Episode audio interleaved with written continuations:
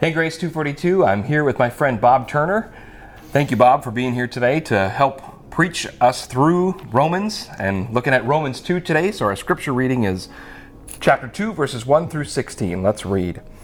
You may think you can condemn such people, but you are just as bad, and you have no excuse. When you say they are wicked and should be punished, you are condemning yourself, for you who judge others do these very same things. And we know that God, in His justice, will punish anyone who does such things. Since you judge others for doing these things, why do you think you can avoid God's judgment when you do the same things? Don't you see how wonderfully kind, tolerant, and patient God is with you? Does this mean nothing to you? Can't you see that His kindness is intended to turn you from your sin? But because you're stubborn and refuse to turn from your sin, you're storing up terrible judgment for yourself. For a day of anger is coming when God's righteous judgment will be revealed. He will judge everyone according to what they have done. He will give eternal life to those who keep on doing good, seeking after the glory and honor and immortality that God offers. But he will pour out his anger and wrath on those who live for themselves, who refuse to obey the truth, and instead live lives of wickedness. There will be trouble and calamity for everyone who keeps on doing what is evil, for the Jew first and also for the Gentile. But there will be glory and honor and peace from God for all who do good, for the Jew first and also for the Gentile, for God does not show favoritism. When the Gentiles sin, they will be destroyed, even though they never had God's written law. And the Jews who do have God's law will be judged by that law when they fail to obey it. For merely listening to the law doesn't make us right with God. It is obeying the law that makes us right in His sight. Even Gentiles who do not have God's written law show that they know His law when they instinctively obey it, even without having heard it. They demonstrate that God's law is written in their hearts for their own conscience and thoughts, either accuse them or tell them they are doing right. And this is the message I proclaim that the day is coming when God, through Christ Jesus, will judge everyone's secret life. This is the word of God for the people of God. Thanks be to God.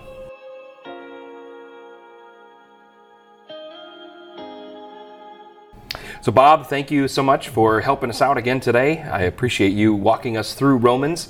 It's actually your messages on Romans that make me think, oh, Romans is preachable because there's so much there. So thank you. It is, and us. this passage especially is just jam packed, full of very challenging information. So I'm glad to do it with you. Yeah, thank you. So first question for you when we look at the first half of Romans 2. Uh, we know that Romans is a letter written by Paul to the church at Rome. And so we can read Romans thinking like we're reading somebody's mail, like we're actually getting a, a, a view into the correspondence between Paul and this church at Rome. And so when we look at Romans, we see these challenges that Paul is addressing in this particular church that he's writing his letter to. And so, what are some of the challenges that Paul is addressing in Romans 2?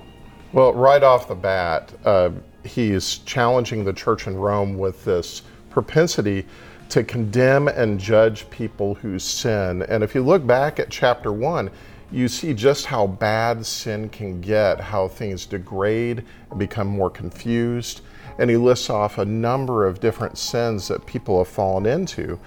Uh, and I really appreciate context whenever you're trying to figure out a difficult passage. So I just want to refer us back to chapter 1 uh, just to get a little bit of that context. The people of the Church of Rome, and really for a lot of people nowadays, have, you know, they're hardwired to know the truth about God. That's universal. You look around in the earth and the sky and in people, you can see evidence of God's activity, who He is, and what He has done. But people have traded that truth in for a lie, and this is what happened with the people. Paul says in chapter 1 they wouldn't worship him as God or even give him thanks, and they began, began to think up foolish ideas of what God was like. And as a result, their minds became dark and confused, their lives became full of every kind of wickedness, sin, greed, hate, envy, murder, quarreling, deception, malicious behavior, and gossip. And they became backstabbers, haters of God, insolent, proud and boastful. Hmm. Well, what does that have to do with this issue that Paul's talking about in chapter 2 about people condemning and judging people who sin?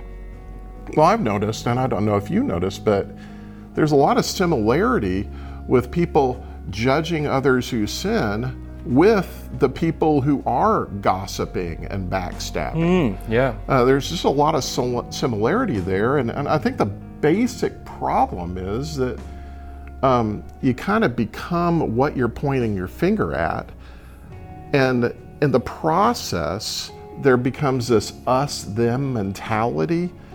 People thinking, you know what, I'm just basically better than you. It's that kind of judgment. Uh, and that was kind of the cultural norm for the Roman Empire, especially Rome, the capital of the Roman Empire. People throughout that society were very, um, I guess, segmented. There were nobles, there were slaves, there were foreigners, there were people with citizenship, people without citizenship every kind of class distinction or ethnic distinction you can imagine. And people are constantly keeping tabs on that, pointing fingers about that, gossiping about that. Yeah, status was really huge, from my understanding, in the in the Yeah. Roman world, and it makes sense because it's the cultural seat of power, right, for the Yeah. Roman Empire. And I remember I was just reading, and I think it actually was in my study Bible, the the preface page to Romans that kind of sets the context.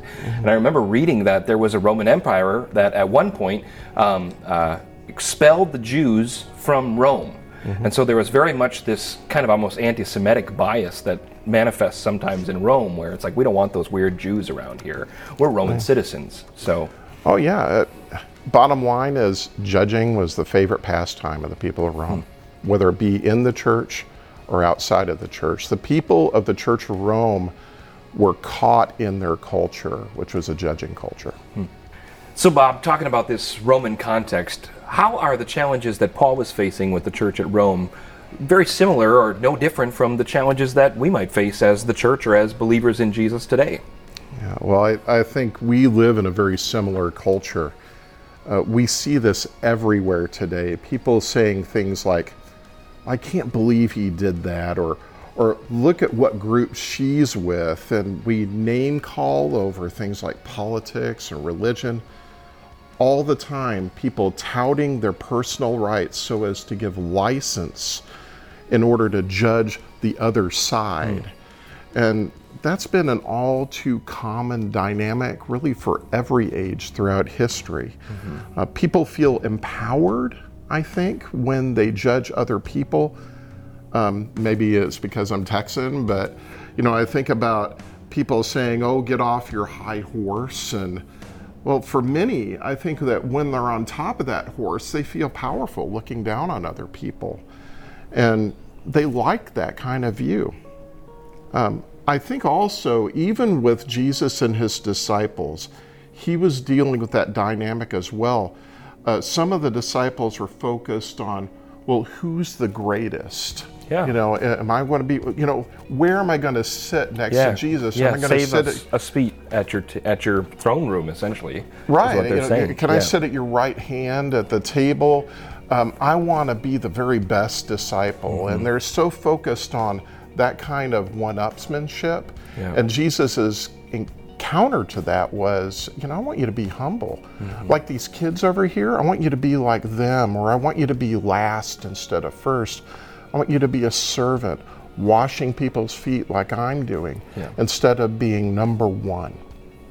Um, Paul makes it clear that when we judge others, uh, we do the very same things.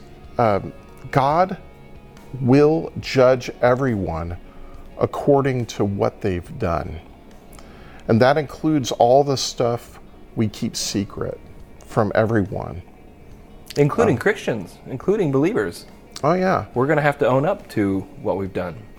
Yeah, I mean, in the Bible, it doesn't it say, you know, we need to confess our sins to one another. But even though we go to things like men's group or women's group, um, how honest are we actually being with each other? Are we being truly transparent so as to let God change us more into his likeness? But instead, we keep things secret, uh, we tend to judge other people.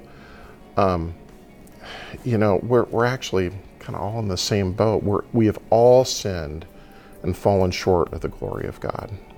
Now, Bob, verses 1 through 4 talk a lot about judging. And, you know, I've heard something that Christians say a lot, which is don't judge.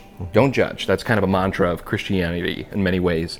And the problem is with that phrase is I look at other passages like 1 John 4 and I see John warning Christians about false teachers and essentially instructing Christians to judge. And so how do we reconcile, you know, Romans 2, 1 to 4 about judging with this don't judge, but yet where you ought to judge? Can you help untangle this for us? Yeah, and uh, I, I think a very common passage that people refer to is that First John chapter 4 verse 1 passage when it relates to this. So I'd like to read it. Yeah. Uh, it says, Dear friends, do not believe everyone who claims to speak by the Spirit. You must test them to see if the Spirit they have comes from God. For there are many false prophets in the world. Well, you know, I'd like to bear in mind that John actually had personal experience with this, and you actually see this in 3 John chapter 1 when he was talking about this guy, and please excuse me for this name. I wish everybody in the Bible is named Bob. It's just easier to say. But Yeah. this guy's name in, in chapter uh, in chapter 1 of 3 John is Diotrephes, I think, and it, he says, I've written something to the church, but Diotrephes, who likes to put himself first, does not acknowledge our authority. Hmm. So if I come, I will bring up what he's doing, talking wicked nonsense against us, and not content with that, he refuses to welcome the brothers and also stops those who want to and puts them out of the church. So you, you see someone here who's more interested in himself and his ministry within the church than he is in obeying God, following God, putting Christ first. And I think a lot of these people, especially Christians, who say don't judge, um, I, I think that in a good way, they're focused on things like, you know, we need to love each other, we need to be graceful with each other. But within the church, we're talking about the body of Christ. Heads, uh, the head of the body of Christ is Christ Himself. Yes. He came to fulfill the law. He leads us, He guides us, He directs us. This is why we have standards of conduct and belief for our ministers, for our elders, for our deacons, and why we hold each other accountable within the church as iron sharpens iron. We want to keep each other accountable so that we can stay true to God's truth, so that we can obey and follow Jesus Christ, so we can grow and mature into the people that Jesus always wanted us to be. Mm-hmm. But if we say anything goes, then what does that do to the church? We lose track. We mm-hmm. lose sight of Jesus being the way. And things just fall apart. That's why in places like Matthew 18, we're given specific processes and patterns on what to do if someone in the church becomes lost, like a lost sheep. Right. And we have systems of accountability within that so that they can become part of the church in a healthy and fruitful way. But as it says in Matthew 18, if that person chooses not to cooperate, then we treat them as if they're outside of the church. And the pattern that we have throughout Scripture, and I encourage people to look up passages on judging others. Yep. Uh, they consistently talk about people outside the church treating them with gentleness and kindness, forgiving and loving our enemies, but staying true to who God has called us to be. But for them, we want to share good news with people outside of the church. But for people inside the church, we do need to hold each other accountable, and that involves a certain level of judgment. Yeah. So, Bob, verses 5 through 11, this next paragraph is a really tough one. Mm-hmm. I mean, there's words like punishment, storing up punishment for yourself, and and it's a hard paragraph to read. And and I think we live in a culture that has a particular aversion to this type of message. So. Maybe walk us through what Paul is warning us of there, and then maybe say a few things about why we as a culture have such an aversion to messages like this. Yeah. And I love it how you make all these questions so easy to answer. Thanks, Bill. it's because I know you can handle it. That's why. Uh, well, I'll do my best, but I, I, will say the first thing that popped to my mind is this. Uh, this dynamic. It seems like no matter what age people are, no matter how old they are, there seems to be this knee jerk reaction. And I think it's natural for a sinful, fallen person to say this don't tell me what to do. Mm-hmm. Okay, I mean, you know, it, it's nowadays it just seems more common than ever. Uh, it feels to me like there's a decline going on. The respect for authority and accountability seem to be on the decline. Uh, I think that many people are willing to tout their personal rights as a way of saying, uh, that what they can they can do anything they want, right? Well, it's built into our American ethos, right? I think I see that almost more than ever in my lifetime. This American ethos coming out that it's like, don't tread on me, don't tell me what to do, and I think Christians need to be very aware when we make statements of that is what comes out of our American identity, but what's supposed to come out of our Christian identity. And in our Christian identity, we are told what to do by God. Uh, continue. Yeah, we, we are. And, you know, I, I, I mean, I love America. I, I think that our country uh, has a lot that's going for it if we go to our roots. You know, uh, uh, but along with that self reliant spirit, which I actually think is not consistent with the kingdom of God, there is a call to trust in God. In God we trust, right? Mm-hmm, mm-hmm. Um, but, you know, this idea of, well, I've it's got to be my way or the highway. Uh, that is, again, similar to ancient Rome, where um, I guess there's a stubbornness, and this is how Paul puts it in chapter 2. Um, people are stubborn and they refuse to turn from their sin. Mm-hmm. Which connects with Romans 1 about right. the degrading and the sinful acts. Yeah. Yeah, and I, I think that our culture, in some ways, is unwilling to recognize that God is in charge and that a day of reckoning will come. And but even within sectors of the church, people wonder, well, how could a loving God be loving if he judges? But I don't know, my heart's grieved by some of the decisions that are being made right now. Just as a couple of examples, um, I, I got to ask myself is it loving for a parent to let a little child do whatever they want. Um, and you see extreme cases of that now, where just this past week I heard someone say, Well, even before my baby could talk, I could tell that they needed permanent transgender therapy and transgender surgery. Yeah. Uh, as an adolescent, decisions that permanently affect their physicality and their psyche for the rest of their lives. Yeah. Um, is that loving to let someone do that? Or is it loving to say, you know, there isn't a need for law enforcement when riots ensue, when murder rates skyrocket, when theft is completely out of control? Is that loving to let things just go? Won't there be a judgment someday for that kind of behavior? Because things have limits.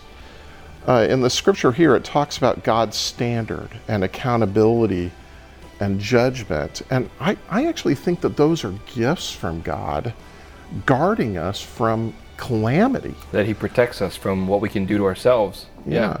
So we have a choice before us. We can either be stubborn and refuse to turn from our sin and consequently experience terrible judgment and trouble and calamity, or we can have faith in God and obey Him. And then, quote, He will give us eternal life or give eternal life to those who keep on doing good, seeking after the glory and honor and immortality that God offers. It's a real fork in the road. but it has to do with whether or not we're going to cooperate and obey. Yeah, I think I'm, my processing in all this, as you're talking about this, is sort of like, you know, we're in we're in a month right now that has people joke that it's been renamed to Pride, right? Mm-hmm. So you have you have uh, May, Pride, July, mm-hmm. August, and unfortunately, right, like there's a lot of um, immorality that's on displayed. Mm-hmm in this month. And even people who might formerly have identified with that crowd have even come out and said, this has gone too far now. And so it be it's we as Christians look at that and say, oh, our heart breaks for all of that immorality and the and the far from God nature of all that.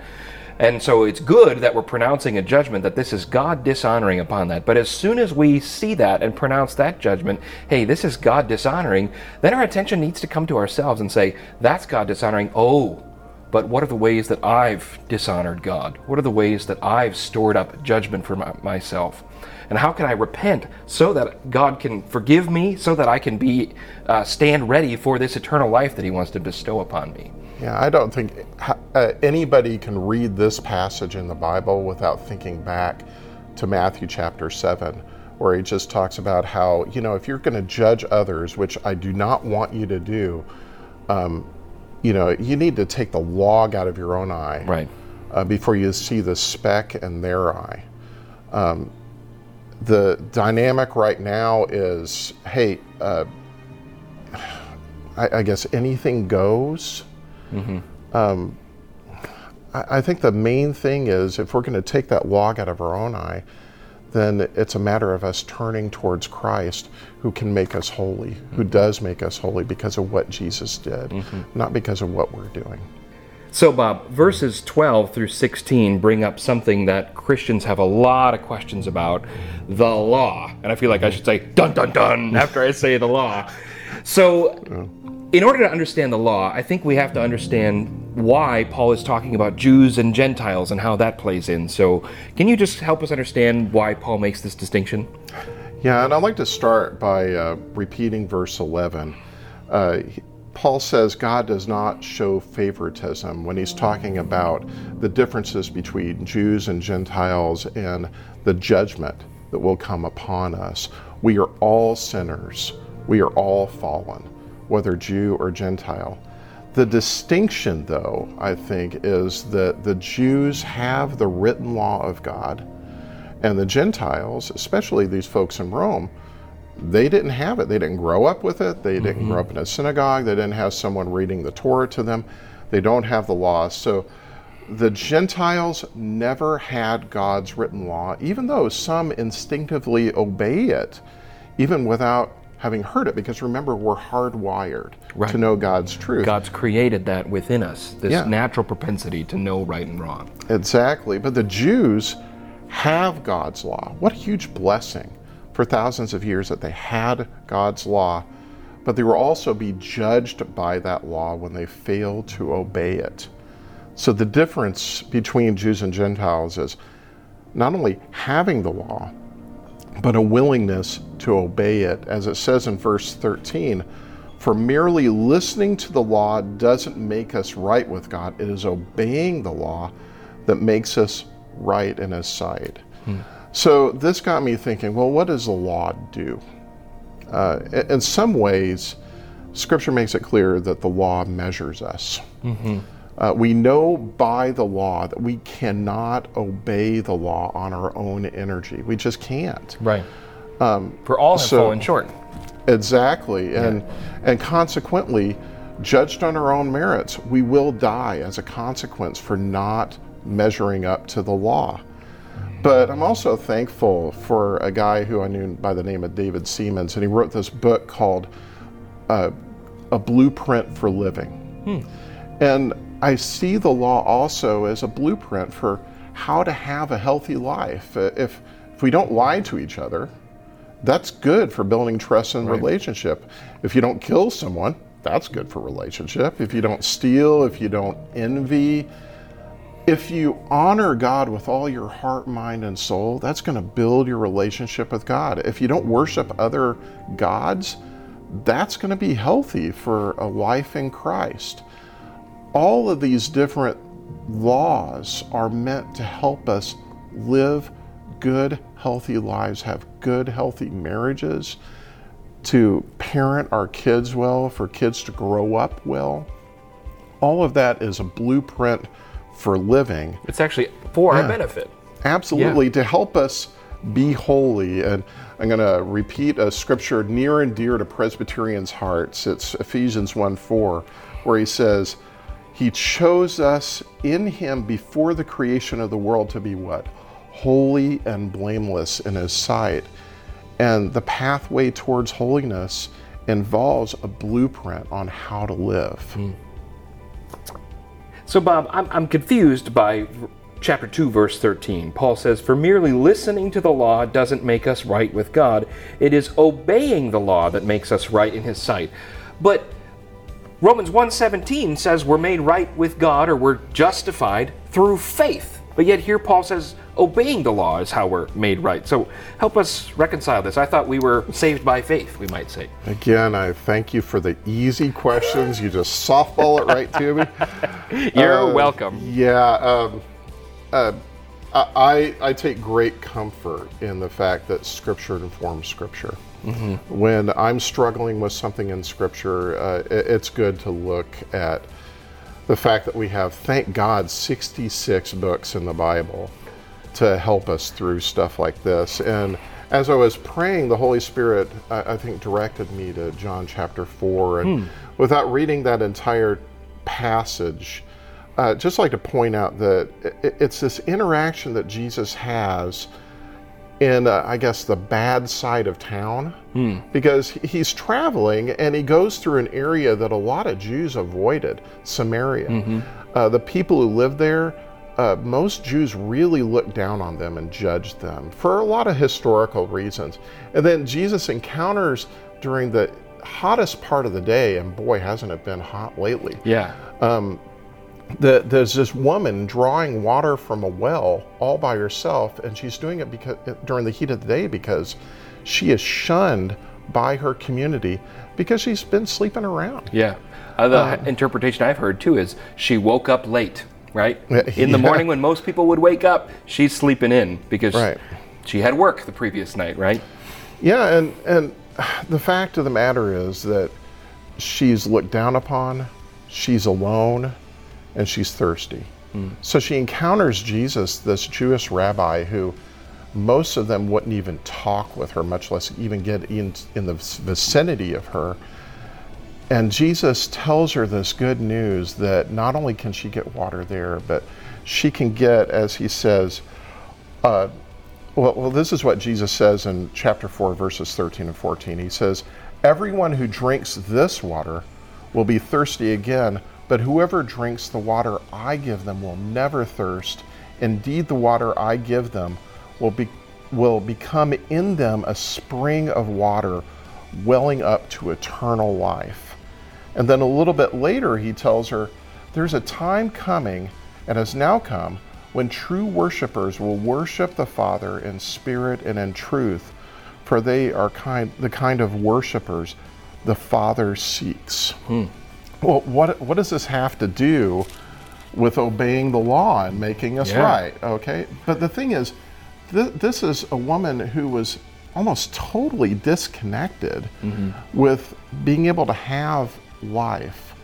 And she finds a pathway towards life in Jesus who can give her this water that wells up to eternal life, but also that she can worship God in spirit and in truth. And remember in chapter 1, it talks about how important obeying the truth of God, hmm. knowing the truth of God, knowing God Himself is. In fact, in Romans chapter 1, verse 21, it says, They knew God, meaning the truth about God also, but they wouldn't worship Him as God or even give Him thanks.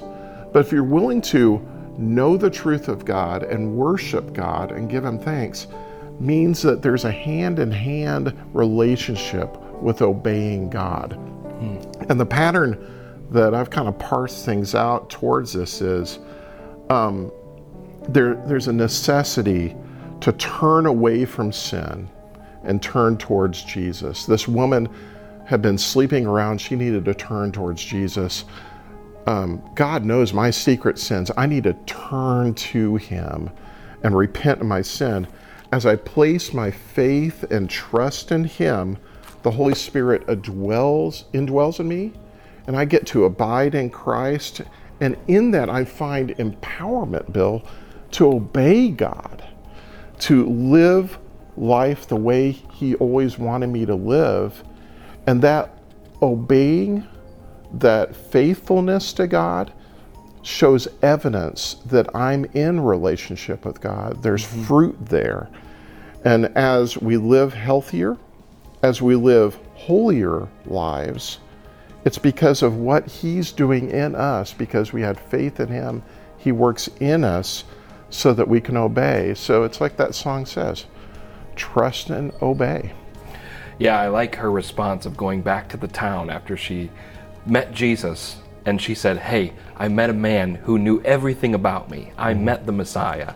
And so it's yeah. a beautiful picture of someone realizing my life is a mess, which is true of all of us. We're yeah. all have the death sentence pronounced upon us. We're all a mess on our own.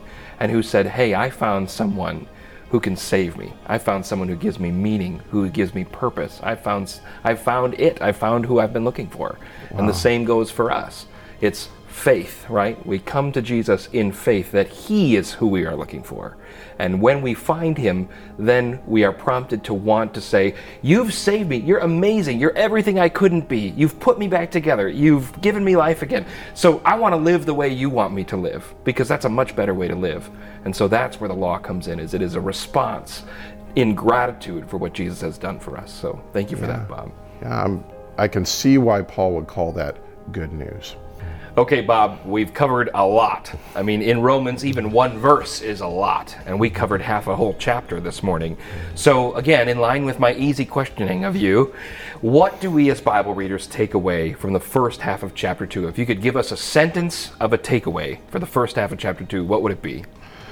Well, I'm tempted to do what Paul does because he does these incredible run-on sentences yeah, that last forever. I know. I, you know, just bear in mind whenever you're reading Romans and it starts with a word like for or because or, or therefore, therefore, yeah. That's one sentence that's keeping on going on. I'll try not to do that. Okay. The one sentence I've got is instead of judging others in spirit and in truth, trust in the Lord, who will show us how to live healthily. Ah, I like that. That's well done. Well done. Yeah. Or I would also add on to that and say, when we judge behavior as God honoring or God dishonoring, then just as soon as we've made that judgment, come back to ourselves and see where we're at with the Lord in that regard. Yeah, even with communion, we're encouraged to examine ourselves yep. before we take the body and blood of Christ, remembering what He's done for us. He's paid the price for our sin. We, uh, we have the chance to obey Him, love Him, know Him, worship and glorify Him because of what He did. Right. Well, since you brought it up with communion, right? Mm-hmm. At communion, we're invited to Jesus' table. We are invited to celebrate what Jesus has done for us by lifting our cups to Him. So, how do we see Jesus in Romans 16? Oh, I'm sorry, Romans chapter 2, 1 through 16. Well, I think first of all, uh, we need to recognize not only that God loves us, that Jesus is the way, the truth, and the life. Um, those are great, good things. He's patient with us. Mm-hmm. But also, He is judge. We need to take that seriously. Hmm. But thanks be to God that Jesus also died for us, died for our sins, so that we by Him paying the price for our disobedience, we have the pathway through Him, through the empowerment of the Holy Spirit, to be saved so that we can live righteously with Him, so that mm-hmm. we can obey Him as a body, as a church. So, whether it be in chapter 1 or chapter 2, or throughout the entire letter to the Romans, we find this theme of Jesus makes it possible. But also, remember, Jesus absolutely is in charge. Um, we got to take him seriously for all these different things. Yeah, it's beautiful because he is judge and at the same time, He is our justification, which is amazing. That we come before the judge and we lay out our sin, and then after He's named it and we own up to it, He says, and my sacrifice has covered all that. Yeah, I've he's this." Lord and Savior. Yeah, amen to that. Well, thank you, Bob. Thank you for taking on something as thick as Romans with us and kind of this ongoing intermittent series that you've started for us. So, really appreciate you being here today. Thanks for working with me. Well, praise the Lord. All right.